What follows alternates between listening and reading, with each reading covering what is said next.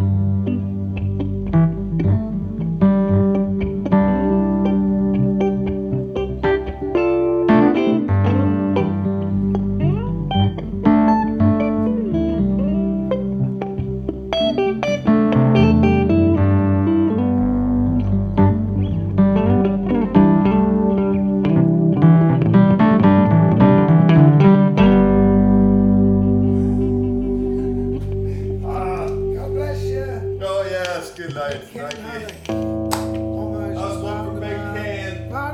one